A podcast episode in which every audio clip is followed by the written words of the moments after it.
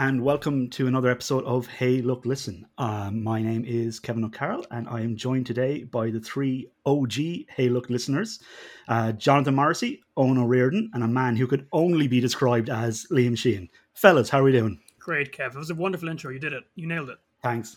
I thought so, yeah. Best intro ever. Second. Yeah. Second best.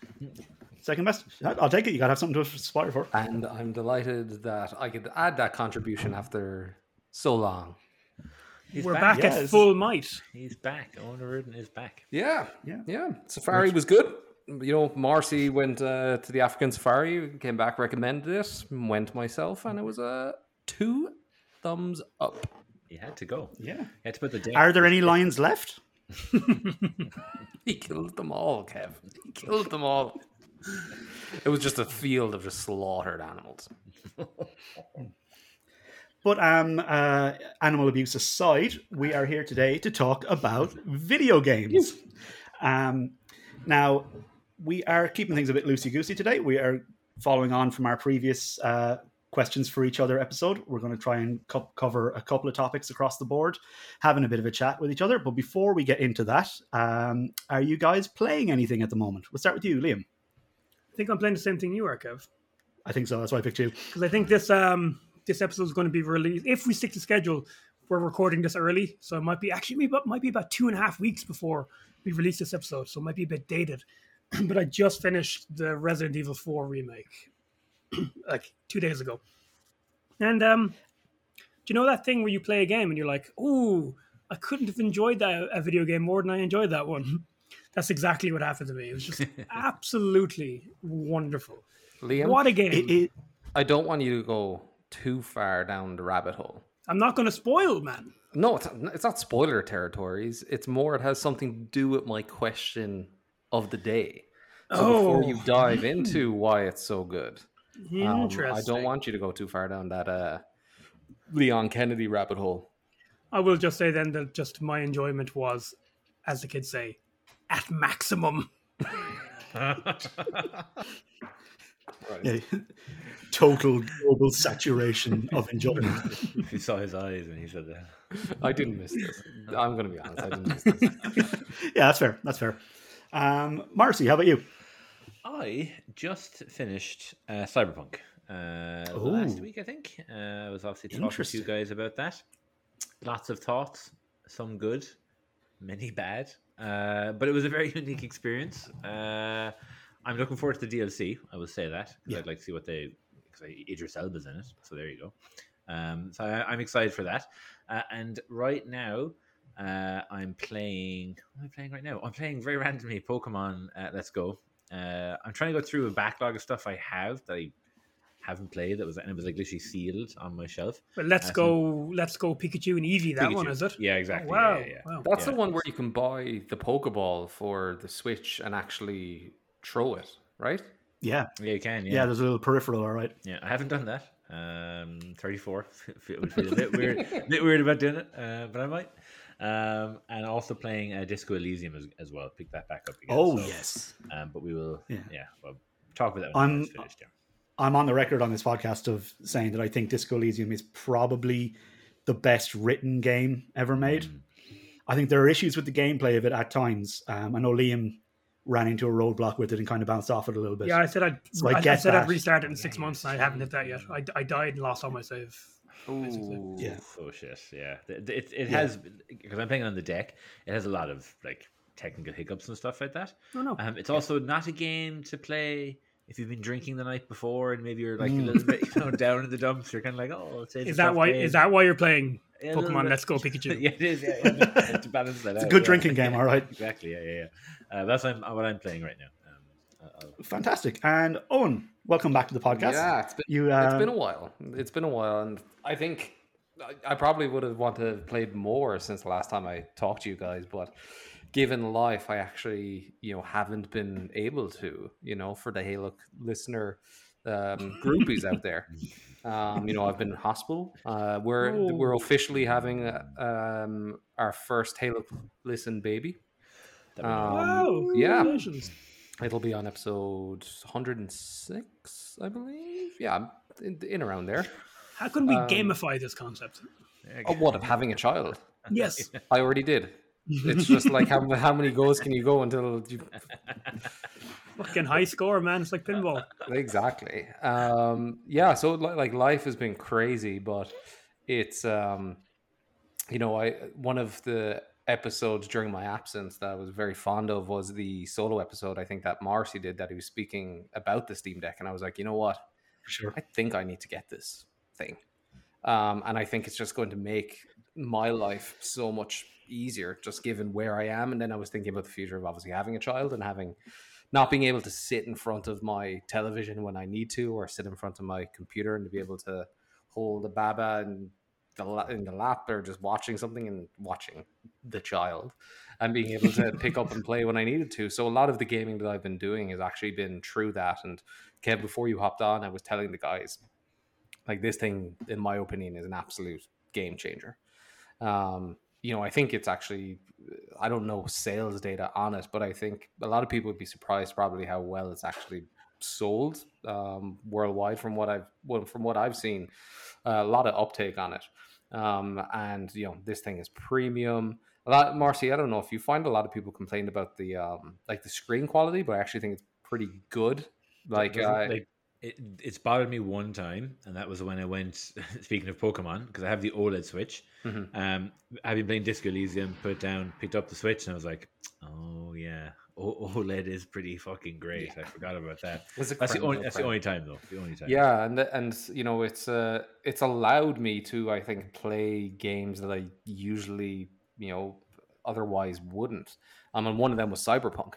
Um, you know, it's a well, it can be a big game depending on your approach. I played it, I finished it. It took me, uh, I think it took it took me about eighteen hours, which you know would give a sense of you know I kind of beelined it. Um, Yeah. and from what I've heard, that's the worst way to play it. Um, but it was it was a, just a very interesting experience going between, you know, being able to sit down in front of the TV for an hour and play it on the deck, and then hop upstairs the following day and play it on you know high settings on my 3070 on my gaming PC. And the big thing is it's almost flawless in terms of that cloud sync, right? And that you know that's where the the Steam Deck like just truly truly excels the ability to go from high ultra to to on the go. Drained the battery of that Steam Deck like there was no tomorrow though. Um, How but long did you get in it? uh, about two hours. That's still pretty good. Yeah, about two hours Yeah. playing Cyberpunk. Um, but you know, I got through Cyberpunk, um, influenced again by you guys, and again, this, this the, it was the Steam Deck that was you know accommodated me being able to play it. Spec Ops: The Line, um, when Mm. we, um, I was able to play that on deck, and you know, I was able to get four and a half hours battery out of that, and thoroughly enjoyed it. And I think that that was the first game I played, and I was like, oh, this looks pretty good. And then I text Marcy, I was like, I just realized I played half this game without changing the in-game settings to high on the deck and i was like oh this looks way better and my deck is capable of playing this Yeah. um, so i played those two and then i'm currently actually playing psychonauts 2 on my steam Oh, deck excellent. and that's where i've actually find it's like this it's that's what it's perfect for Mm. that that pure 3d platform or pick up and play where it's not massively narratively driven and you can hop in and out you know day over day or you know week over week and hop in for 20 minutes hop in for two hours um, and it, you know it runs at pretty much high settings uh, on the steam deck. Um, so you know highly recommend to everyone. Um, and then you know kev i'll pass it back to you because one of the games that also falls into my topic of the day um, is something i completed recently as well Yeah, so the, the game that I've been playing at the moment is, as Liam predicted, the same one he's playing, the Resident Evil 4 remake. Um, and again, I don't want to get into it too much if it's something that we might bring up later. We're on. not allowed to talk about it, apparently. It's very mysterious. Yeah, no. I just want to just like fully echo what Liam said. Like, this is good. This is properly good. Too good. Like, it's Too it's so easily could have been not good. yeah. Like, even even the three remake is fine. It's Hmm. pretty good. It's fine. The four remake, they've taken one of the best games of all time, and they found a way to make it better. Which is insane. I I am absolutely loving it. I have about two chapters left, I think. Um, I've been trying to pace it out as much as possible, but like every free moment I have, I'm just getting absorbed, sucked into this world of fantastical creatures like uh, trolls and animated armors and Spaniards, and it's all just it's just fantastic. Um, it's also the only mainline Resident Evil game that you and I haven't covered together on the podcast, Liam. I know. I talked about it Really? one time. Man, I talked about it age ago. And, oh, I did the Capcom Five ages ago. The bunch of um, Capcom exclusive GameCube games that came out, and I, games, cover, and. I, and, and I covered it there. But yeah, we haven't actually done a whole episode on it. We could do it on both of them, and the whole episode will maybe that's just be us deciding which quotes we miss from the original and, and with, with, oh, with, with which ones Yeah. we're glad. He doesn't say "No thanks, bro" in this one, but he does say, hmm. but he does say, "Where's everyone going? Bingo." I've noticed they, they cut out some of the cheesier lines, particularly from like the boss encounters, and then they used those original lines As as the names of the achievements. Yeah, so when you kill the boss, ah, Oh, you get a trophy. smart. That's the old line. And there's some Yeah. new cheesy lines, like when you fight animated knights for the first time and kill them, Leon goes, Nighty night, knights. so it's not all so they're they're maintaining the cheese while like you know, kind of making it a bit more self serious. It's a it's a thread they've needled. But I'm sorry, Owen, we're not allowed to talk about it. No, so like I think that's a good segue. segue. Like, Why don't I kick things off so you guys can just Absolutely. sing the praises? Absolutely. Um, I think we're actually in a very, very interesting time in video games because, like, pop culture is so nostalgia driven. You know, in terms of console gaming, we're like three hour or three hours, about 30 years, I meant to say, that's totally different. That like 30 years or so into like the launch of, you know, con you know, popularized console gamings with the Nintendo. Um, and we're starting to see video games now take the route of movies where it's we're now getting remakes you know remakes of things that happened 15 years ago remakes of things that happened 20 years ago. And what i wanted to bring to uh, today's conversation and pose it to the group is you know it's kind of twofold. One is what in your guys opinion actually makes a good remake of a video game? And is there any game that you guys would personally like to see be remade? Can I begin? Is that okay? Yes Yeah. I think how you make a good remake is your your Capcom. That's, yeah, basically, That's yeah. what you do first. Step one, work for Capcom. Look, I'll always want new. That you know, that's like the that's that's the exciting thing. Maybe not when it's announced. It's not going to be the most exciting thing, but when you play it and you finish it, it becomes this new thing you love. But if the remakes are done well and they're improving on the old ones, I'm, I'm right here for it. And I think the best remake ever made actually isn't modern. Own. It came out in 2002, and it's uh, the Resident, the original Resident Evil remake for the GameCube. And I think that does what Capcom would be doing now these days with uh, the Resident Evil 2 remake and the Resident Evil 4 remake is they're keeping the absolute soul of the original. Everything that you love about the original is intact, but they're modernizing it graphically, obviously, but also stuff like you, you, you don't think needed to be modernized until you play the new version. Like just a small example, Resident Evil 4 is the combat in it is now built around the, Leon's knife, which is a whole new thing. It's it, it's now a consumable. It's a breakable knife, and you can parry attacks with it, and you can you know quick kill enemies with it. And you play original Resident Evil 4, and you're not going, "Oh, I wish the knife was had more use." You're not. Why would that occur to you? But you know, a, a new mechanic like that can just change a game for the better. And now I, I, I don't think Resident Evil 4 remake deletes Resident Evil 4 original in any way. But I imagine if I go back and play that original one, I'd be like, I'll miss the parrying, I'll miss the knife. But Resident Evil 4 remake has a kind of um, it sticks very rigidly to the original because I think that game is so beloved. They're almost like scared to kind of like you know paint too much outside the lines. Now they do. They make sequences better. They delete some sequences altogether. But in comparison to the Resident Evil 2 remake from 2019, which I feel was a much more kind of ground up remake, you know, we're here, same characters in the same place, but it's just like it feels different. It's kind of giving you different things. You know, it has a creature chasing you around that precinct. And I always thought what was important about the Resident Evil 2, the old Resident Evils, Resident Evil 2, was the fixed camera angles, like in the old Silent Hills, where, you know, almost like the developers were directing the action, you know. But Resident Evil 2 Remake is right behind your back, and it, it loses that. But then you play it and you go like, oh, these things aren't as important as you think. If, if developers can find a new thing to wrap a game around, I think that completely works as well.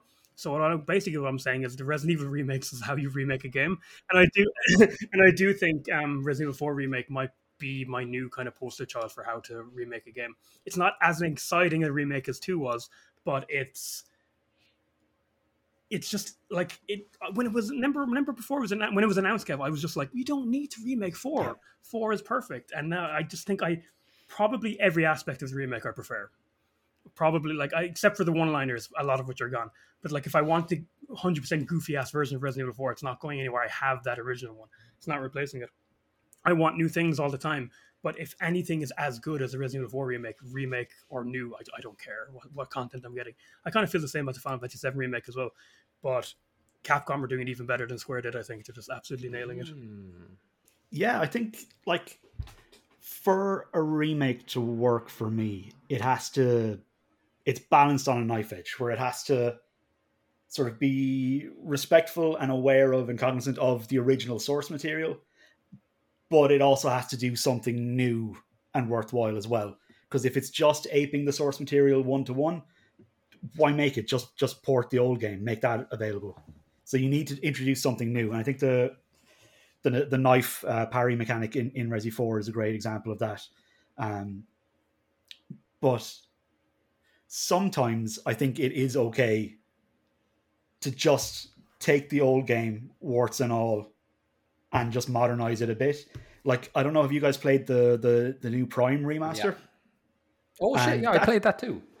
Yeah, that is that is and remains an old ass game. They've updated it a bit. They've modernized it. It plays it play, more fluidly. They've, yeah, they've updated the control scheme to fit modern day standards. Yeah, but other than that, it's it's the original fucking basic ass setup, and it's all the better for it. Like, not every remake or remaster needs to be revolutionary. They don't need to introduce a new parry mechanic into the Metroid Prime remaster. Mm. Just do what the original game did well and do that better. You know. I, I just for the sake of being you know devil's advocate, I'll, I'll, I'll jump on the other side there. I do agree with most of what the guys have said, but I think remakes have kind of fallen into two categories. You have the Resident Evils, the Final Fantasy of the world, where you can see the people who have remade it are probably fans. They've put you know built it from the ground up. There's a lot of heart and proper passion in. Like even hearing things about like the way the the trophies are named. That's such a, a, a such a subtle touch, but it means so much to people playing it. And then you also have, for example, say the Grand Theft Auto remasters, which are just mm-hmm. don't really work. Um, and they would have been games that you think would have been very easy to remaster. We've talked about in this podcast before uh, the Mario games, you know, Super Mario 64 uh, and Galaxy and Sunshine, that package. Um, they were remakes. They kind of weren't great either. So I think, uh, you know, I, I'm all for it because, like, I think one of the reasons we started this podcast was because of nostalgia. Uh, it was the middle of COVID, and, you know, I we've talked about this before, but during COVID, most of us went back and played old games. I guess because you know new games, the releases have been kind of slowing down. Um, so I'm all for them. Like Liam says, look, it, tomorrow if the Metal Gear series, you know, if if they decide to to remaster Metal Gear and they release each one at remember remember they did as well. Well, I don't want Twin Snakes. Let's not. Do we really want to? Do we count that? I love Twin Snakes, man. Do you? I, it's fine. Twin Snakes is fine. I, I, paid an obscene amount of money to get it on the GameCube, uh, so I can't say anything. Um, but I do like you know I'd buy them, uh, and and they, they, do kind of you know they do tickle tickle my bones. Um, I just think there have been so many lackluster uh, releases. Look, even we were talking about yesterday, yesterday, The Last of Us, which is a hmm. remake of a game that came out in 2013, which is that's ludicrous. Like I, I know we've all has anyone actually played the the remake? No, not yet. No, no. So no.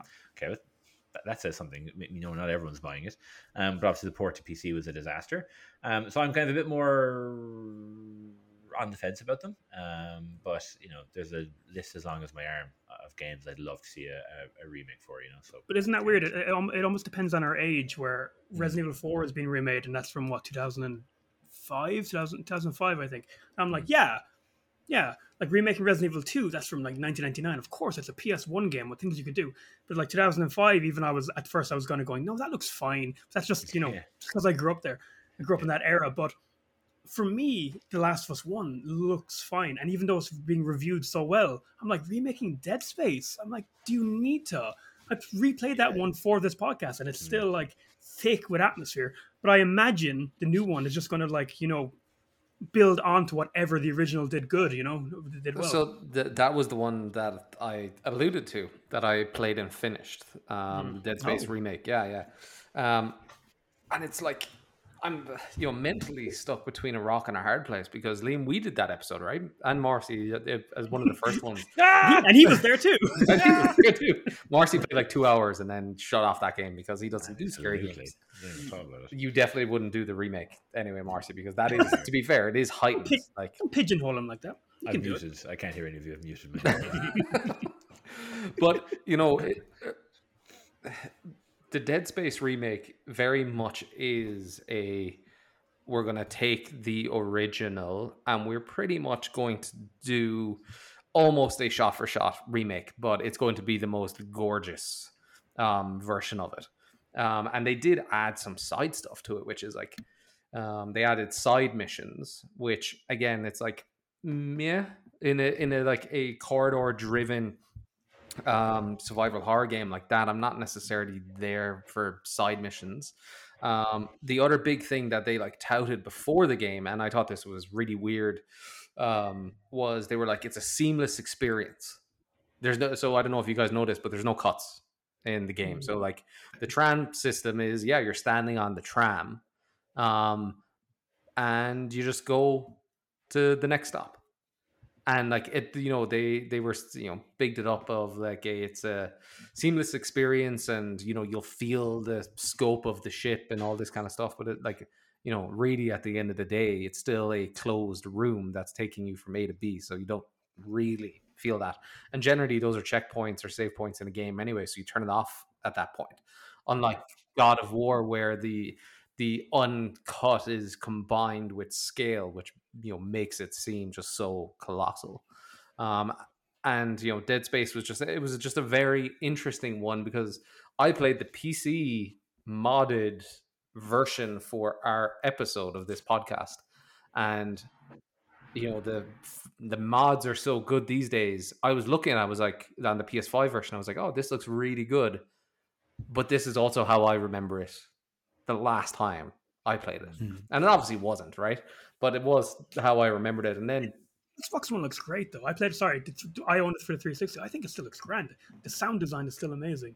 Oh yeah, it. I think I text you guys. It has the best lighting that I've ever seen in a game, um, new one? and you know the yes, the new one, um, and you know just the um, the environment is really conducive because it's so tight spaced, um, so mechanical. You know, very alien um, in its design, um, and that mechanical drives. You know, you have just everything that your ship is built off from this really industrial like environment that how that plays with lighting is just absolutely next level but at the same time it was one of those things i was you know interested to hear what you guys had to say about resident evil 4 because while i enjoyed my time with dead space you know it was just a testament to the original game that i was actually playing that i was like you know what?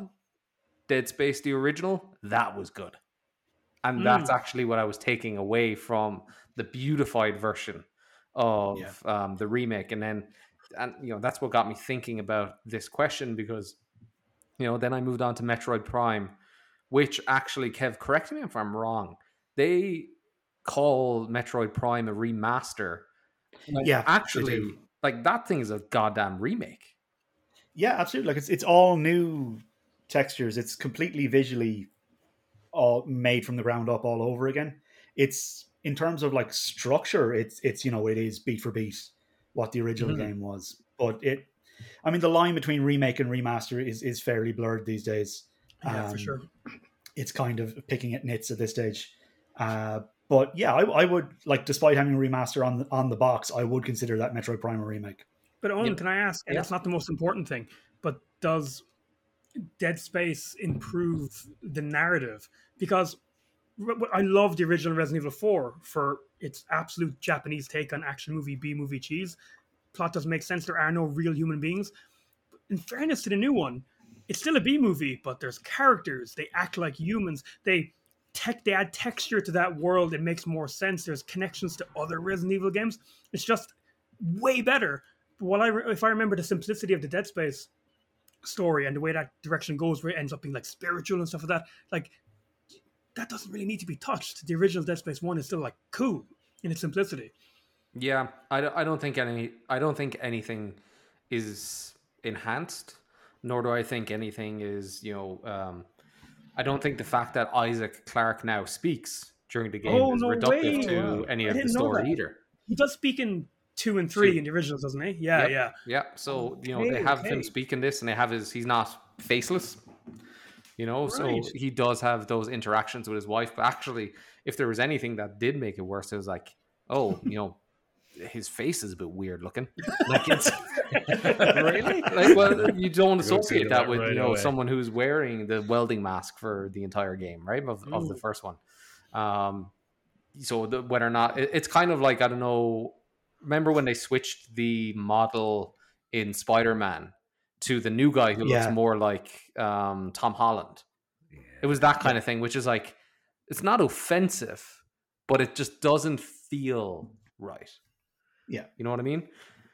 And like, you know, my own opinion on all of this, and you know, um, you know, Liam said that he thought Resident Evil 4 does it probably a bit better than Final Fantasy 7 remake, but in Mm. in my mind, Final Fantasy 7 remake is the absolute gold standard of how you remake something, which is what I was one of the feelings, and that's how I'll speak about it, is there were certain elements of that game before it came out. And internally I was saying asking myself, how are they going to do this? Yeah. You know, there's the from the cross-dressing dancing scene to motorcycle chases.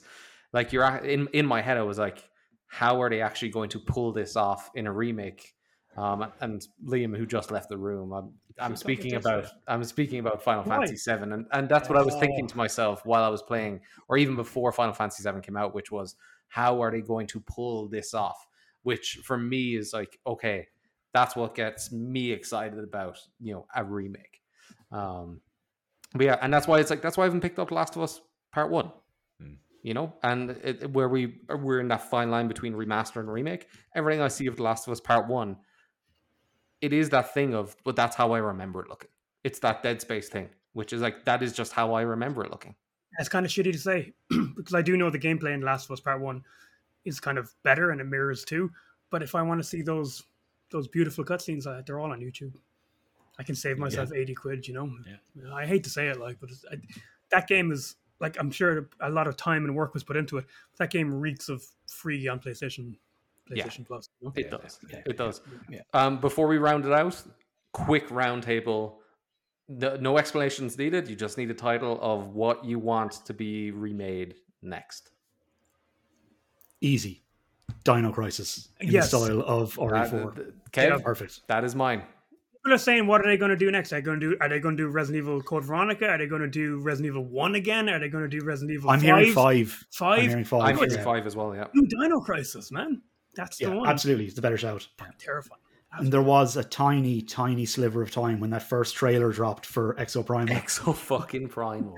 when I saw when I saw a gun and a dinosaur on screen in a Capcom trailer, and I was like, Look, "It's happening." Kev, were like, you on? No, I don't it's think. you- I don't think you were. Maybe you. Maybe it was Liam speaking in that um, email or that uh, text thread we have going, but he he just like at Owen, it's happening for you, and I'm like yes, and like we're just like what the fuck is this? I thought it was Dino Crisis. I was 100% sure it was Dino Crisis. Yeah.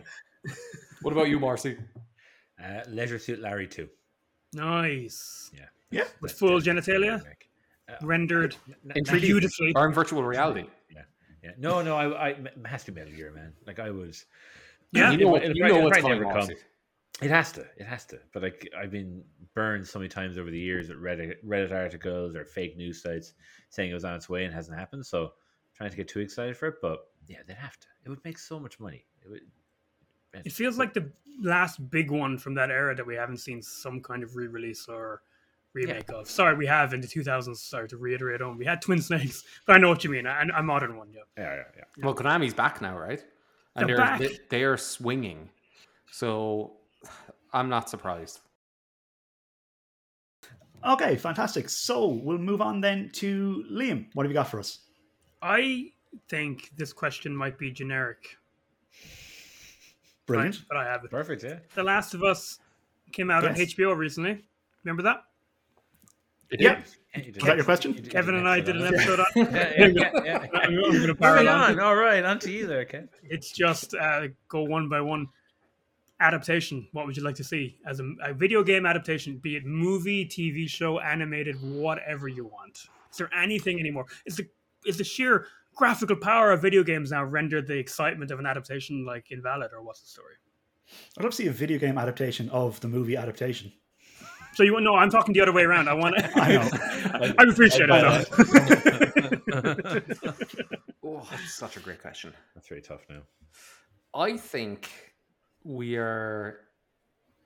So first of all, Last of Us, fantastic. Clearly the best adaptation that we've had so far. Totally stoked for season two and three, which they've pretty much said is happening over two seasons. Very excited to see how they do that narratively. Um, you know, Liam, I we, we did episodes back in the day, and Marcy of like how they, you know, actually were able to do that in video game form. Um, something that I'm very interested to see how they do it, and it is happening, is Bioshock on Netflix. Oh, yeah. Um, I Yes, for, who that. I totally forget who's directing it. Do any of you? Do any of the, I'll, I'll Google on the side. We're all Um, clued in. All the blank faces. It's someone we like. Uh, oh, it's the um, director of uh, the first Roman Hunger Games. Polanski. Oh, Okay, that's a much better choice. I think that's him, Francis Lawrence. I'm pretty sure basi- that's him. That's why we all fell silent. though. Polanski. God.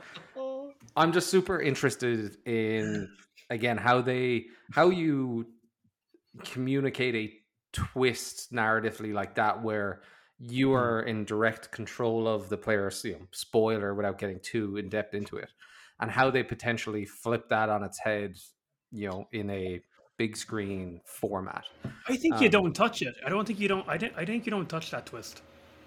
I think that's so Like, in- intrinsically, you like, leave intrinsically out? interactive. So intrinsically interactive, no?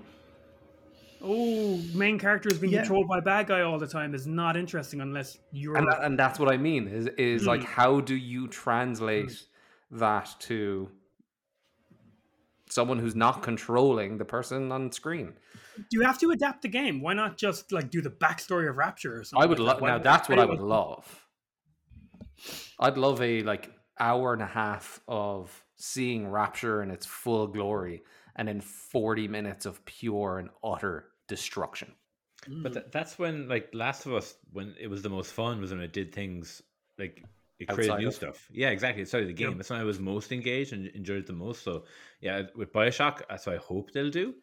Like, because there's so much about that world we don't know and we haven't seen in, in a few games. I'd love to, to, to see more of that.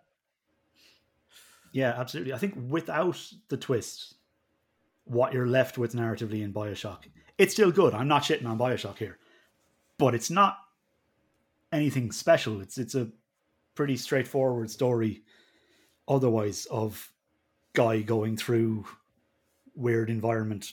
Now the environment is weird, and seeing it and seeing it blown up would be great. But I do feel like the only way to successfully adapt it is very loosely. Use the setting, use the sort of the ideological foundations of it, and tell a new story. So thinking, But think about Bioshock that you know is it's a setting and it's an environment and it's a atmosphere that I think could translate very very well to um, a movie type of um, vibe and setting. Right? It's, it's similar to Dead Space, even though Dead Space really is you take Event Horizon and you put it together with Alien, and you got Dead Space, right? So we kind of have a um, a Dead Space movie. Um, I'll open it up to the group, Liam, but my second to what I would love and genuinely love is a um, Grim Fandango movie. I I just think that would be fucking awesome. Uh, I have one. I don't Yep, go ahead. I don't know in order here. Uh, the first Red Dead. Uh, I think the Oh. first Red Dead would lend itself to being a HBO series incredibly well, and this is from someone who misses Deadwood. and Yeah. and we, we are now. And this is maybe the only time you can say this in movie history. We're going through a, a dry run of there being any good westerns of any kind, really. um, and I also have to admit, only two weeks ago, I watched uh, the assassination of Jesse James by the coward Robert Ford. On a movie. Like Roger Deakins cinematography, it's one of the best looking movies I've ever seen. Um, and it just kind of started me off watching a bunch of them, you know, High Plains Drifter, etc., etc. Um, but I just think the, the first Red Dead, you know, which I actually would definitely take a remaster of as well. To go back to an older question, um, that would be fantastic to see. Um, I believe that was cancelled. There was one in, on the Yeah, way, I remember reading that. and yeah. it got shit canned after the um, the After GTA leaks. remasters failed. Oh, after those. Oh, okay, okay. After the, the GTA, yeah. What a fucking terrible shame. Um, but I think that the first one, uh, and the story is, you know, somewhat straightforward, but it would lend itself so well to HBO's kind of gritty, darker kind of, you know, uh, themes they put into their shows. Um, I'd love to see that, and I think then two. Two, I'm, I, two, I'm actually not so certain of because I think two is actually very. It's I feel two. The story is a very very complex story between you know uh, Dutch and the gang, so that might be harder. But after watching The Last of Us, I kind of have faith in them to do anything. So I, I would say Red Dead. I, I would absolutely. Yeah. What about Red Dead, but done in a linear fashion rather than the way they did in the games? Begin with two and lead into one over a couple of seasons. Oh, Yeah. yeah. Yes. yeah. Actually, I wish I'd said that. Um, that would that would, that would work really really well. Um, I don't know. I just love you know. I think the Red Dead games, man. I think the first one doesn't actually get enough praise. I think it's actually because it, it hasn't been remastered. So and it's so hard to find and play now. Um, you know, I tried to emulate it in the deck, and it was just an absolute mess. Just it's so hard to get it running. Um, but yeah, anything that continues that story would be fantastic. Because I don't think. Do you think we'll ever get a Red Dead Three? I don't really feel. Yeah, definitely. You think- you think we will? it- It's well, it's not as big a cash cow as Grand Theft Auto to them, or just casinos online or whatever Rockstar do these days. But um, of course, Red Dead Redemption Two was a huge success. It was Yeah, but it's just they, they dropped out of Red Dead Online so quickly. Like they didn't, Mm. and like it's it's gotten Inter- one oh. patch since it came out. okay, interesting. So- yeah, do, so do, they do they want to make single player things anymore? That's that's, that's no, they want to make money. Yeah, exactly. I think that as a studio, they're really, really shifting. It was I came in the all same with the new GTA. Mm. Yeah, but I don't know. I again, just it'd be great. So I, I'd say Red Dead. Yeah, it's really interesting, Marcy, because I think as soon as uh, Liam asked the question, I had the same thought that Red Dead as a HBO adaptation, like a, a Deadwood esque, long, drawn out, meditative Western experience, fantastic. Uh, doubly so because I firmly believe that the story of two is the only good part of it. I truly, I've said Fair- this before. Fair statement. I'm, I'm tripling down. I honestly think it's a dog shit video game with an excellent story. God, I don't know. So if they can adapt that into a format where I don't have to experience that game, for sure.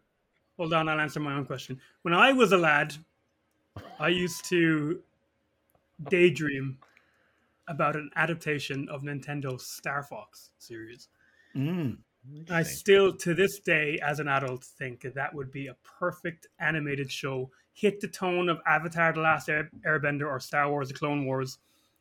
Have it full of action and adventure and cool dogfights in space, but have a character-driven. I think the Nintendo games have such small little insights into that world and small little flourishes of really great, great characters. Who's the best Nintendo villain of all time? Is it is it Bowser? Is it Ganondorf? No, it's Pigma Dengar, the guy who killed Fox's dad. In the backstory, he used to be part of the Star Fox team, but he betrayed Fox's dad, and you know he's, he's obsessed with money. And in the game, he flies in and he's all like, "Oh, your dad screamed real good before he died. He's awful. He's an absolute prick." What He- a oh rubbish. yeah, It's awful. Yeah. Fuck. too bad dad's not here to see you fail. And then he has a history with Peppy Hare, the, and he's like, "I'll do you first, Peppy, old pal," and stuff like that. Lylat does- Wars, yeah, sixty the same voice for every character as well. That was the that was all the same Sorry, I character. thought it was different. Sorry. what I'm saying by by um, demonstrating my amazing Pigma um, impression is that there is a wealth of all ages drama within Star Fox, and not only have they ignored it as a gaming franchise, it's pretty much dead for the last years. I always thought it would be an awesome, awesome cartoon. And what kind of has this rattling around in my head is that six years ago, right, I was drinking with Kev O'Carroll, who's here on this podcast, and we just randomly discovered. I don't know if you remember this, Kev. I remember just it came up on my YouTube recommended. A guy had made an animated thing on YouTube called uh, "A Fox in Space," which is like a 12 minute long animated short based based on Star Fox, but as a kind of more serious noir. And I found out he spent the last six years working on a follow up to it, and he released a 40 minute long episode two, and it's the best piece of animation I've ever seen on YouTube. And as a Star Fox fan, it's just it kind of it, it's heightened because it's not what I've been imagining. I think you could do kind of an all ages thing, but it's a self serious noir adaptation of Star Fox done by one guy over the space of six years. And if it's the coolest thing ever, lads, it's the coolest thing ever. So it. I'm kind of I'm kind of half vindicated. It doesn't sound like it. Is that what you said? Life. Yeah. I'm well, you know, fans do what fans do, you know. But I'm kind of half vindicated by it because this guy is taking these characters and doing something with them, and I, I, I it's the one. It's not going to happen if they're not. If Nintendo aren't going to make a game over it, they're not going to make a show. But I'm interested to see when, because I'm not saying if, when the Mario movie is a huge success. What Nintendo, what Nintendo are going to do with their IPs in terms of like adaptations? They're probably going to go buck wild with them. Like I do not want to see a Zelda movie or or show. I don't. I can't take it. I just. It's just going to be too much for me. Not because oh, it will be so good because I know it'll. No, no, no, no. It'll never work. But I just think when Mario starts making money, I think Nintendo are going to start going. All right, all right. What do we got? And I hope for some reason they just go Star, Star Fox. Why not Star Fox? well, then again, if, okay, if that's the case, if Nintendo are listening, And you they do an animated. You, you- yeah, you are there. You do an animated Mario movie. You do an animated Pokemon movie. You do an animated Zelda movie. You do an animated, let's say, Star Fox movie. You culminate them in an Avengers style Smash Brothers movie where they all meet in their same in their same world. Then you do another phase with another Mario, another Zelda, and then you add to it. And ten years time, you're the new Marvel Avengers. And you fucking Liam, nailed it. Liam, If- if- should stop. Write that down. And stop, like, you, you had me halfway through there. I was like, that's not- Personally, I'd just like to see uh, uh, any Star Fox animation that isn't furry porn. no, it's not furry porn. Now, like, the man like, who made it might be a furry. Six years. Hold gotta on. get those furry tits just right. Hold. Gotta get that. Gotta get the veins and Star Fox's cock just correct. Oh, oh, I oh don't Marcy, it- know it's his- cute that you think there'd be any tits there. Yeah. I don't know his predilections, but what I do know is that he's an amazing animator and voice actor and, and straight filmmaker. Like he- the composition of some of the shots in that short. I'm telling you. I'm not even saying the best fan made. I'm saying the best piece of animation on YouTube. That's, a I mean, that's- huge that's how claim. far I'm going. I- It's well, well, I'll watch it. Fucking Watch, He's watch probably it. right. He's, he's probably right. No, not while we're recording. yeah, we're, we're, we're professionals, God damn it. No, I don't want to send furry shit to you. I mean, uh, Okay, so before Liam can incriminate himself any further, I think we'll move on. Um, Marcy, what do you have for us? It's Oh, deer in the headlights right there. Uh, yeah, question. Um, so I kind of have one. It's like it's a kind of a convoluted question, so I'm going to keep just asking it until one of you stop me and you can figure out how to answer it. Okay. No one uh, interrupt him, just let him go. Yeah, two hours in. Um, it's a slight Gentlemen, to- a short tone- view back to tone the past. as well. um, so we're all we're all old now. We're not we're not old, but we're older, right? We're you know, mid thirties. Um, Yeah, we're old. Like even Owen saying that, like you know, we're into what the third, fourth decade of consoles as a thing. It's like we've been playing video games our entire life. Um, and Owen was just saying earlier about how the Steam Deck has been such a kind of a a perfect way for him to pick up games as life has gotten busier. You got you know a bab on the way, married, all that kind of jazz. Um, my the way, way it's happened for me is, and it, this is a weird thing to happen, but I've actually, as I've gotten older, I've actually started to play games a little bit more, which is strange. Um, I've started to kind of carve out more time in my week to play them and kind of actually push away some other hobbies or interests or people. That's not true. I, I still, they're all, I have all the people I love. Um, but I have like been, I'm very intentional to it because I found when life got really on me and I was really busy at work, like I was doing a you know a course at the same time and I wasn't playing video games much, I was a less happy person and I was struggling to find a way to relax. You know, instead of getting you know to play a couple, you know games a couple of hours a day, watching that you know one episode of Netflix a night it wasn't kind of giving me that same ability to kind of really relax and decompress from, from the day. So I'd love to hear how you guys have you've kind of moved into your thirties. How Our gaming habits how have been they- shaped almost. yeah, how, how exactly? Yeah, how have they changed? Brilliant! Don't stop me. I can, I can. I was only, only about two minutes. Oh, I was fan- fucking delighted with that. Um, but you know what I'm trying to say? Like, how have they changed? And like, what I think about all the time is because I get asked this by my my dad a lot because my dad doesn't get video games at all. He listens to this podcast, by the way, and he's just like, I'm like, how would you understand anything we're saying? And he's like, oh, it's fine. You, you laugh. I have a good time. Um, but I'm like, he's like, he asked me, he says, when you're older, you'll stop playing games. And he's been saying that to me for about 15 years. Genuine. Like every Christmas. It's a different generation. Yeah, true. Generation, Absolutely. But I do wonder when I'm 50, 60, 70, will I be playing them? And there's nothing that's happened in my life to say that I won't be. Except, you know, I think definitely. but- I, think easily. yeah. So I'd love to know anyway, how, how have your habits kind of changed and, you know, how, how do you see them changing as you, as you get older as well? I don't think mine have. Is that a really bad thing to say? No, no, not at all. But but I'm more aware of some things. I like I I I think I long ago realized that gaming is like one of if not my favorite hobbies. So like you know I should treat it that way. It is it's cathartic. It, it helps my mental health, especially when I was a teenager. It absolutely did. But I am becoming aware of kind of I don't want to be negative about about, about gaming because it's great, but I remember a few years ago when I played Persona Five, right? Mm-hmm. I was just like, it's an amazing game. Kev knows that. And I was just, remember when it finished, I was just like, oh, what a great game. And I was like, no, I've done something wrong because I'm unhappy now that it's over. And not in a way that, oh, good media. I, I wish I could like read that book, you know, from the start again. No, I was just like, no, I put too much into that. I put too much into that. And I think it's very nice to kick up your feet and play a game at the end of the day and look forward to like when a new game comes out, like especially one that's that's important to me, like the Resident Evil 4 remake.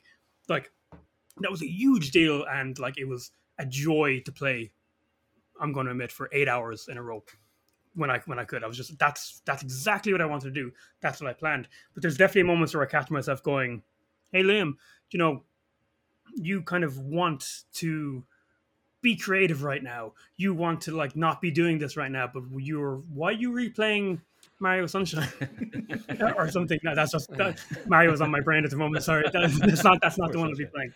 So my habits haven't changed, Marcy, but definitely I, I've, I've allowed myself to become more aware that it's not always a good thing to be playing games a lot. I don't think. And but you know, I stamp all over my own point. Exactly what you said. You know, you're playing games more now. like I also think it's anything anything that makes you happy hold on to it it's just a hobby and there's there's you can play people are really into call of duty and just play it for hours and hours online and just love the competition that's absolutely fine god damn it if, if, you're loving doing that do it but stand outside yourself Mm. and ask yourself maybe why i'm doing this and maybe ask yourself like is it affecting my life in any way that i'm doing this a lot and if you're repeatedly playing the same stuff over and over again maybe uh, maybe you're just hiding from something that you don't want to confront. I always think the the minimum you can do for your mental health, at least for me, who, who I'm really nerdy, is instead of rewatching something or replaying something, the minimum I can do is um, watch something new. Mm.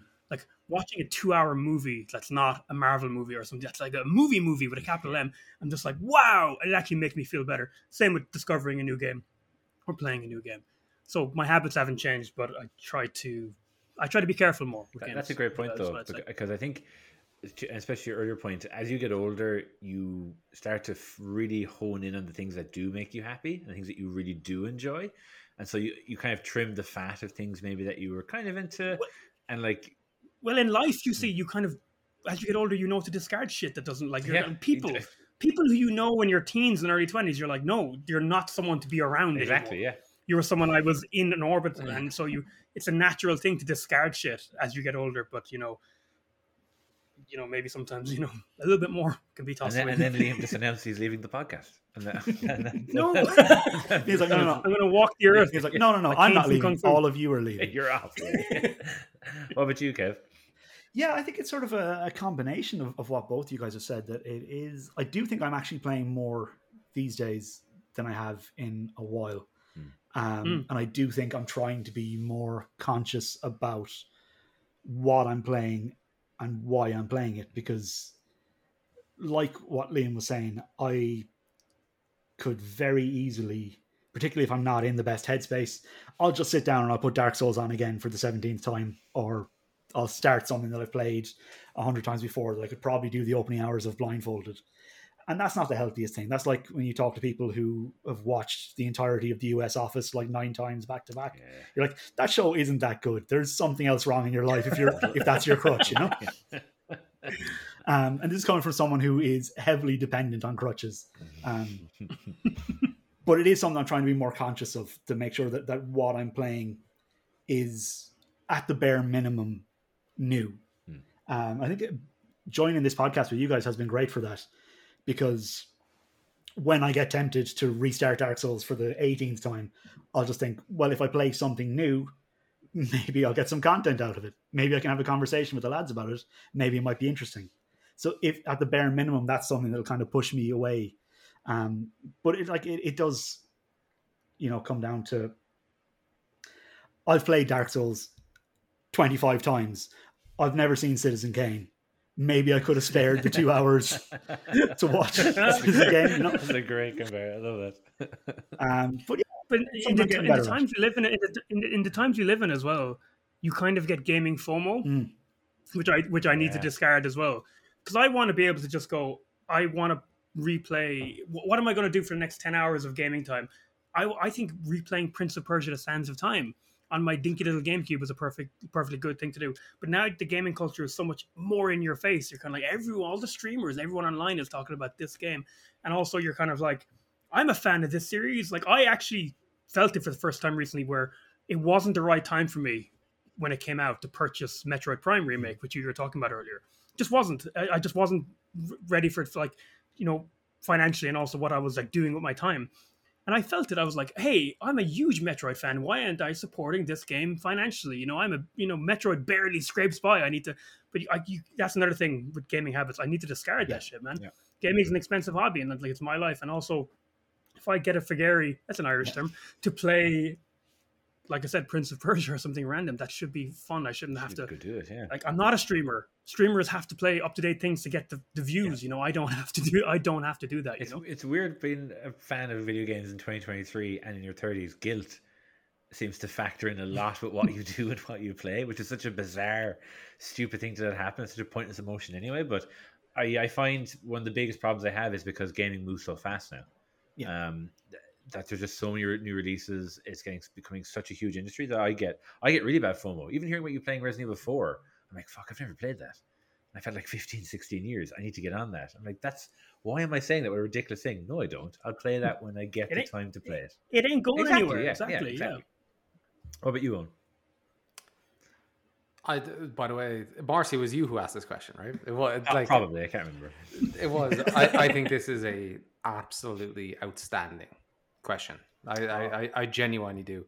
I only thought, Um, I only thought of it about, about I two said- minutes before I said it, so I'm delighted. I said in the last episode we did this as well, on that Marcy is a quintessential type of human who doesn't prepare and just comes in and just absolutely nails it. It's so indicative of what I've known of Yeah, it's incredibly Here he is again, Oh, my sister hears this. She's been saying it for years. and Yeah. so handsome. Oh, I look terrible right now. Shout Oh, out to your sister Marcy. She's you know she reached out to me during difficult times and, Oh, and, did uh, she? yeah she did. I was very uh, incredible. It was just one of those things. You know, I haven't spoken to Amy in you know God knows how long. Yeah. Um, and then yeah, she reached out um, in October, and she was just you know I was like I was not expecting this. Like just so saw- shout out shout out to Amy, but Thought of it. it's I I think it's a brilliant question, and I love hearing the perspective of of everyone you know everyone here because I think mine is you know my life I think has taken a different you know direction. Um, you know we're obviously all in our own place and where we're meant to be in life, and I've found that you know especially over the last I think COVID re like reignited my love for gaming. Hmm. I think I had fallen off, and you know, I think it was I was very um, I was really selective with, I, with what I was playing before, um, and I think a lot of that came down to financials. To be honest with you, you know, people, you know, we look back on our youth with rose tinted glasses because you know every christmas it was maybe a game or two and your birthday was a game but like nowadays you know in canada it's $110 to buy one game What? What? That number seems too big to me. Like it's 80 bucks, no? 110. yeah so because the prices of ps5 games have Oh, Raised. That's right? wow. So, Yeah, that's and that's the thing, right? Like, as in, Outrageous. what people don't talk about is like you know, you know, not to get too off topic, but like the gaming industry is one that hasn't the price of games has not increased with inflation. So mm-hmm. actually, if you go back and look at the price of Super Nintendo games, they were actually back in they, they were like eighty pounds. yeah, we're, we're getting a better deal now. Really, We're getting yeah. oh, the, we're getting Yeah. an unbelievable deal. Yeah. Um, that's why to get like the gaming industry as a whole, it's just fascinating because um, it's not viable in its in its current state. It's not viable. That's why something like Unreal Five is Mm. so groundbreaking, in my opinion, because it allows you know ease of scalability on one dude to make a game that is you know double or triple A standard. Um, but you know, to your question, Marcy, I, I've actually found over time I'm playing less, but my interest and my research in the industry has become tenfold. yeah. I'm actually, you know, and I think maybe that's part of, you know, my growth as a professional, you know, you know, within the marketing space and keeping up with just business trends and um and different industries. But you know, it's uh, you know, I I'm not commuting to my commute to work is a drive now. It's not sitting on a bus or it's not walking. Yeah. Um, it's not taking the streetcar where I could have readily accessible, you know, device Mm. Um, a switch or You're- a deck. Exactly. you're- I'm in the I. I'm in the burbs now, so I'm driving two hours every day. You know, two and a half hours every day for work. So what I listen to is the industry. Mm. So you know, I have one of those perspectives of like I know a lot about the current state of games. I, I think I know a lot about the industry, but that's actually not conducive to my habits as an actual player. It's being a passive listener to everything else that's going on in the industry. And then when I'm actually playing, one, you know, the time sink um, for me, you know, I alluded to it alluded to it when I said it about cyberpunk. It's like, you know, I am probably able to get through one RPG a year, just given my lifestyle, and which is you know drastically changed because I've gotten so much fucking fatter and shit. But like since university, where you had all the time, right? I was thinking of like the gaming sessions and the FIFA sessions we used to have um, in university, where you know when you actually look back on your time, then you were only doing three or four hours a day of work, and the rest of your time was playing sports, you know, drinking beer and playing video games. Like that. That's what that four to five years of your life was like. But now it's okay. I have two hours on a Saturday, and I have an hour on a Sunday. And then for me, why the deck is a game changer for me is, you know, I love my wife to bits, but we have we have very different interests when it comes to media, you know, as a whole, hmm. right? So finding that common ground is, you know, we're quite selective in, in what we watch. Now, you know, saying that, you know, we like a lot of the same things, and we're I'm for one, I'm a very open person into kind of watching anything because I have a general interest in everything. You know, Liam and I will shoot the shit about fucking reality TV shows that are fun to watch with your other half, right? And I enjoy that stuff, but you know, I've I think in my life I've learned more to try and be in the moment. I don't know about you guys, but something that I've tried tried to stop doing myself is I had a really bad habit of you know, and I think Marcy is probably the person who's probably into sports as much as I am on on this podcast is on a Saturday morning you would have your TV would be one game, your iPad would be uh, and a game I mean sports game. Um, your iPad would be another sports game, and then you're playing your Switch or your deck in your hand while you're consuming all this other media while you're probably listening to a podcast. Mm, yeah, it's it's, it's So- mad. Like yeah. It, it is mad, and I what I've tried to do in like a bigger kind of like new perspective on life is to kind of slow down a bit and just consume one thing at a time and enjoy that one thing at a time. So, you know, when it comes to my video game playing, that's why it's kind of also taken a bit of a back seat to those other things in my life. Right? It's like I'll sit down and watch a baseball game, which is two and a half hours, but I'm trying not to be on my phone and I'm Mm. trying to be in the moment of watching that. Whilst before, I would have had you know streaming on something or playing something else. So like for me, like it really is being far more selective. And what I tried to do, Liam, I think I sent you my list at the start of the year. I was like, these are the games I'm going to play. This is what I'm looking forward to. Um, like from you know that hype level of like, okay, this tickled my fancy. Some of them will drop off, and they already have like Hogwarts Legacy. You know, it's looks good the, and wasn't didn't turn out to be as amazing. Like I like Harry Potter, but I don't think I like it enough to get the value of the time sink into that. But you know, I had Dead Space on there. I had um, Resident Evil Four, which I will get around to, um, and then um, the Final Liam, Fantasy. we were yeah, chatting the other day of like what you know, what you were thinking of doing next, and I told him it was like, well, Final Fantasy is out in June. Um, Yeah. went gold today actually, as of recording this podcast. Um, and I'm like, that's something. Like I'm going to dedicate that time to that, and I will dedicate time to Spider-Man Two, Mhm. um, which is probably going to come out the same day as my child is born, actually in September. um, but Are you going to name him after that character? Kraven the Hunter. I was going to say the lizard. You got there for me. but yeah, like as in you know, it's it's one of those things, Marcy. It's like I've I appreciate more of the less that I'm playing, and then I'm very much interested in the business side of Hmm. the video game industry and the levers that are being pulled there, right? So, um, it's it, and you know, it's Literally, hopefully. Oh, so yeah, it's it's a you know I I love this question because it was my answer was very different I think to the other guys. You know, Yeah, I think so. I think one really interesting common thread that kind of came up across all four answers is um, that sort of regardless of the amount of gaming that we're doing or what or what we're playing or to what extent, I think we've all sort of intimated that we're all sort of trying to be more conscious and more mindful of what we're using our time for. Mm. I think that's kind of uh, the, the more useful takeaway rather than the amount of time you're putting into it is that Yeah. making sure that it is that when you're doing it that you're sort of you're enjoying it you're getting out of it what you want to and it's not just something you're doing for the sake of it you Yeah. know but saying that like my Yeah. pornography consumption has massively gone up. Mm, yeah i mean i keep saying it to you you need to stop I doing it on sent the you a record fox in. I sent you a fox in space. It's this animated Yeah, I short know, I based know on a 40 Starfall. minute short you can watch on your fix, yeah.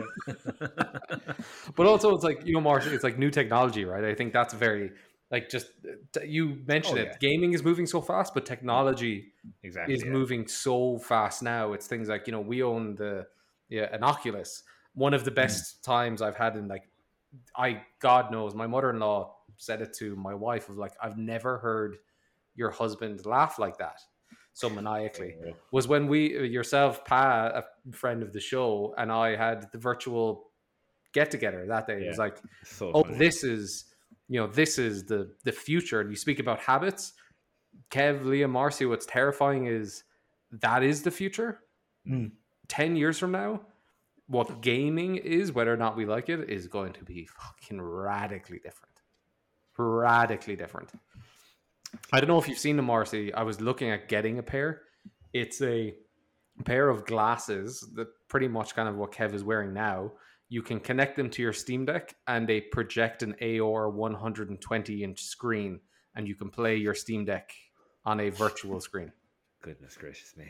Maybe maybe after I've finished watching that YouTube video, it's been linked there as well. You could link me uh, link me to buy those glasses. Marcy, you're, you're, you're, you're such a good friend.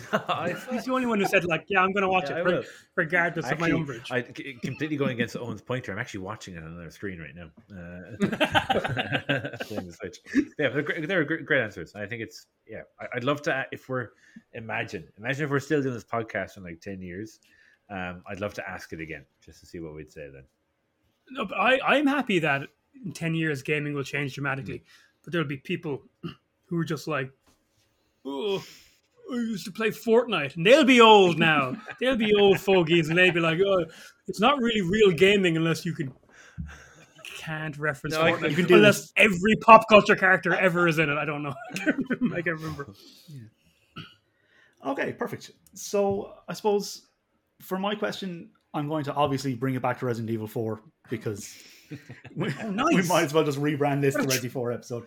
Um, What a treat! but while playing it, one thing that was kind of coming to my mind is that it is a great game to show to people who think that they don't like horror games. Oh, this is very Marcy's face. Just Because Is it horror though? Is the original horror even? I think this is arguably more horror than the original because they've they've dropped the lighting and obviously the improved graphics makes all the the sort of gross out body horror stuff more visceral. Mm. But at the same time, it's sort of your player character is so much more empowered. Leon is a badass with an absolute shit ton of weapons. So as opposed to like the, the earlier Resi games, you feel more powerful. I think it'd be a good way in to survival horror for someone who maybe has played the genre before and doesn't like it, or maybe has never tried it out. So I suppose my question to you would be: Are there any games that you can think of that would serve as an entryway Entry point. into the genre that they represent? Great question. That's a great question. I'm trying to pick a different genre, so So I'll say Resident Evil 4. There's wrap this, the podcast. There's yeah. this. Yes. There's this animated short. oh, it's a fabulous question. It really is. For the have, a- I listeners, it's clear, it's clear that we don't share the questions beforehand. No. yeah, I have, I have a quick answer. oh, this. Oh, sorry. The silence will be edited out. Don't worry about it. it. I like it. It's, yeah, it's Okay. like an insight. Uh, I'll I'll go first um, because I think I'm the, I'm the only person here really I think who plays kind of RTSs. RTSs. Yeah, exactly. Real-time strategy games. Yeah, he's, he he got me. Yeah, he got me. Um, and I would say if you've never played one, uh, Rome Total War is one of the best ways to get into that. Um, in like a very pure RTS kind of sense. Um, it's uh, oh, we're going to have to explain this. It's a hard game to explain. Um, but I think it's it's what it does is it just makes it incredibly accessible. Um, you know, you have your your maps where you're basically trying to, you know, let's say you're. Oh, God, I'm explaining it so badly. Um, there's over 50 factions to pick, right? Uh, and it's set, set in Roman times. Can I go back and pick a different uh, answer actually? Because it's going to take me. You're in- You're in 'Cause now, son. We've been, we've been doing this episode for over two hours. So I'm actually going to say Rome Total War. Google it. There you go. Perfect. Next. But it's weird that you brought up RTSs, Marcy. This is not my choice, but RTSs is a genre that's not my Hmm. favorite. Uh, but my brother is really into it, so I grew up around uh, RTSs. I would say, and I'm going back a long time now, but I was going to say, like for RTSs, and Warcraft 3 Oh, wow. is the one that I played that I was like, this is good. I don't like this genre, but this is good. I like this is like going back even before like everyone thought the whole brand of Warcraft is World of Warcraft. This is back before we, there were RTSs, and also Command and Conquer Absolutely. were really accessible RTSs. But there's they're not my genre. But those are the ones that I got into. Uh, Rome Rome Total War always seemed very, um, not like keeping you at arm's length, but just a, little- a little bit much. You know. Yeah, I, I regret saying it. Yeah. Yeah, which which of the Command and Conquers was the one with um, Tim Curry? Red Alert 2? That was It Red was Alert. Red Red Alert 2. Red Alert, 2, was yeah. it? Or? Red Alert yeah. 2. Yeah. And J.K. so. Simmons? Yeah. Oh, yeah? Is he? Oh my god! I think so. He's the, he's in one of the Command and Conquers. I can tell you that much. Unreal. No, he was in Spider Man. Um, Whiplash. Oh, I you was think of Whiplash.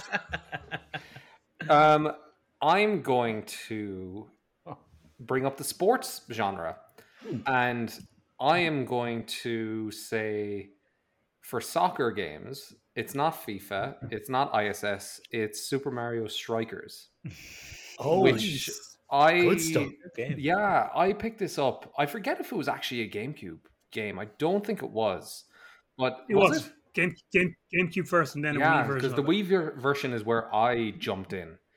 it was bigger, obviously, because GameCube. No one had a GameCube, and everyone had the Wii, so the Wii version was the bigger Yeah, version of it. So it was called Recharge. It was called Recharge. yeah, recharge. And one, I was very disappointed because one came out for the Switch and it was meant to be just totally. They took a lot of the features out, like it was half kind of done. Um, but I think that's a just, you know, it's a arcade style game where it's I I think it's like a five on five, so it's not a full eleven on eleven, and it very much is a let's like football logic doesn't really exist except putting the ball in the goal. Like I'd say Rocket League actually has more football logic than Super Mario Strikers. Um, but like the core fundamentals of a shooting, of a passing, um, of doing crazy effing power moves, um, the fun is there to be had, and it's kind of, I think arcade games in general, not just beyond soccer. I think for golf, I think for fighting, I think a lot of those are very accessible. They're built to be right because they're actually golf, they're not yeah. necessarily built for home consoles. They're built for that arcade um, environment, and they're generally like the button layouts of those are very accessible. And that's like you're really looking at two to four buttons to be able to not necessarily master it, but to be able to get a lot out of it. Um, and I, I actually think now that I'm thinking about it, the, the Mario sports games in general, Mm. what even tops Mario Strikers is Mario Golf. Yeah, yeah, Mario Golf is was excellent. gonna say, Mario yeah, Golf is absolutely fantastic, a great game. Yeah. and it's just stupid. You know what I mean? Like, is. as in, it, it it is. It's it's Mario dressed up with. Um, I don't know if you guys played it. Um, Everybody's Golf for the play or like original PlayStation. Oh, Mm. fantastic! Yeah. It was an Yeah, like taking back. unbelievable series. Yeah. You can actually get it for mobile, and it's really really good. Um, but I think for like I think for sports games, I think like that's where the Mario license stuff like is just it's just good. Like you kind of know what you're getting. Like they are casual games, and you know the Wii had a lot of shovelware for this stuff. But like even things like Mario and Sonic at the Olympics, like that kind of thing, you know what you're getting. That's you know call a spade a spade. It's not a masterpiece of a game. But if the four of us were sitting in a room and playing that together, we're gonna have a laugh. Hmm. Absolutely. I'd be like, why can Mario and Sonic run At the same speed. the same yeah. speed in the sprint? And then my ex-wife will call me up and be like, oh, "Sorry, I gotta go pick up my fucking kid, and I'll leave you playing it." And the sequel was shit as well. Mario and Sonic at the Special Olympics. I didn't like that at all. I said, I say something offensive. Took it- took it well. But like I, I think of games where my family who would be traditional non-gamers and the games that they got excited about. Um, I actually, and funny enough, it's the GameCube. It's the N64 and GameCube era where Yeah. um, a lot of them kind of really pick things up. You know, I think I I think Ocarina of Time for that adventure type um, action adventure type game is is fantastic. Well, Owen, I was going to keep mine really insular and be a Zelda answer. Do you mind if I just bounce off you just now? All you.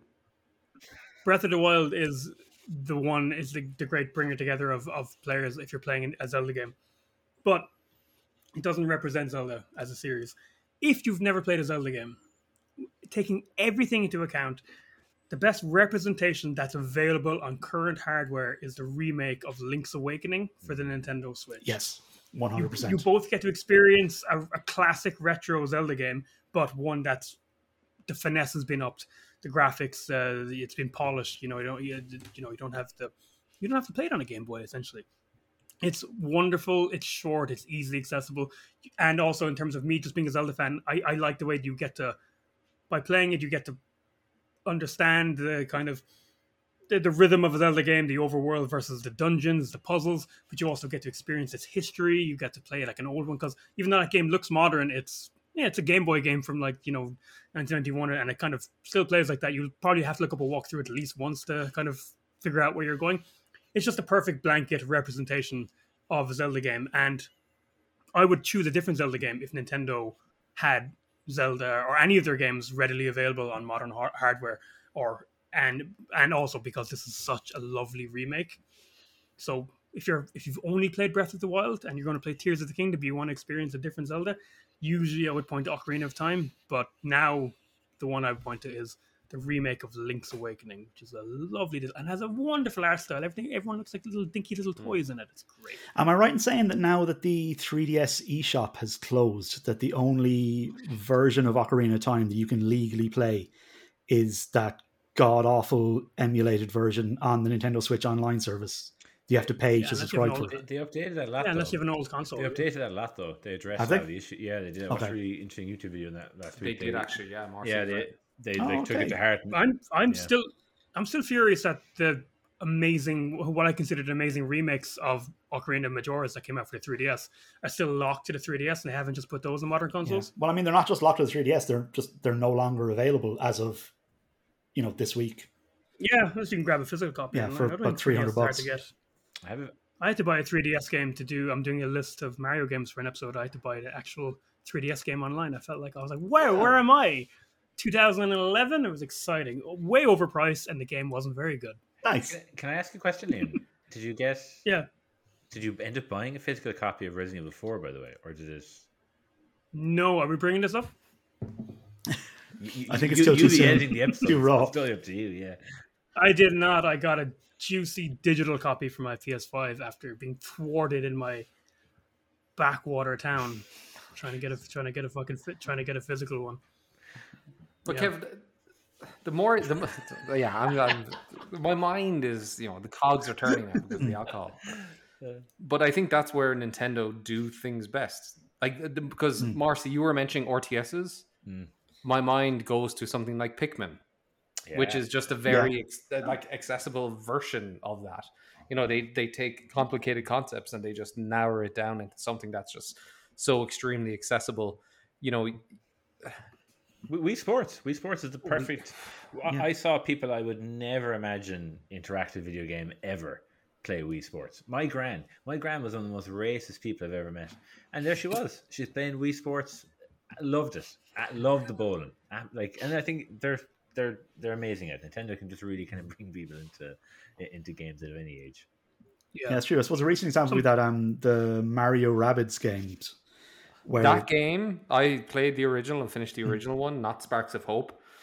That original game, if you guys haven't played it, Marcy, particularly you, you would fucking love that game. it's excellent. It's way is better than has any right to be.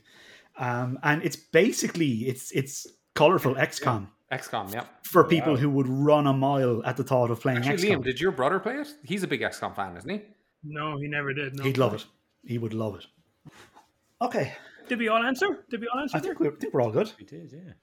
Okay, so I think that's about all we have time for today, folks. Really appreciate you sticking with us. Marcy Kev, has his hand I- up. Yeah, I don't mean to interrupt there, Kev. I, I I saw you're about to wrap up. um, I have to do one thing, if you would mind. It'll take two minutes. Please, and then you go can ahead. Continue. So apologies for interrupting you. Um, so uh, it appears I've greatly wronged someone um, because I have not heard the fucking end of it uh, since we did uh, the episode where we all met in person and we spoke. Okay.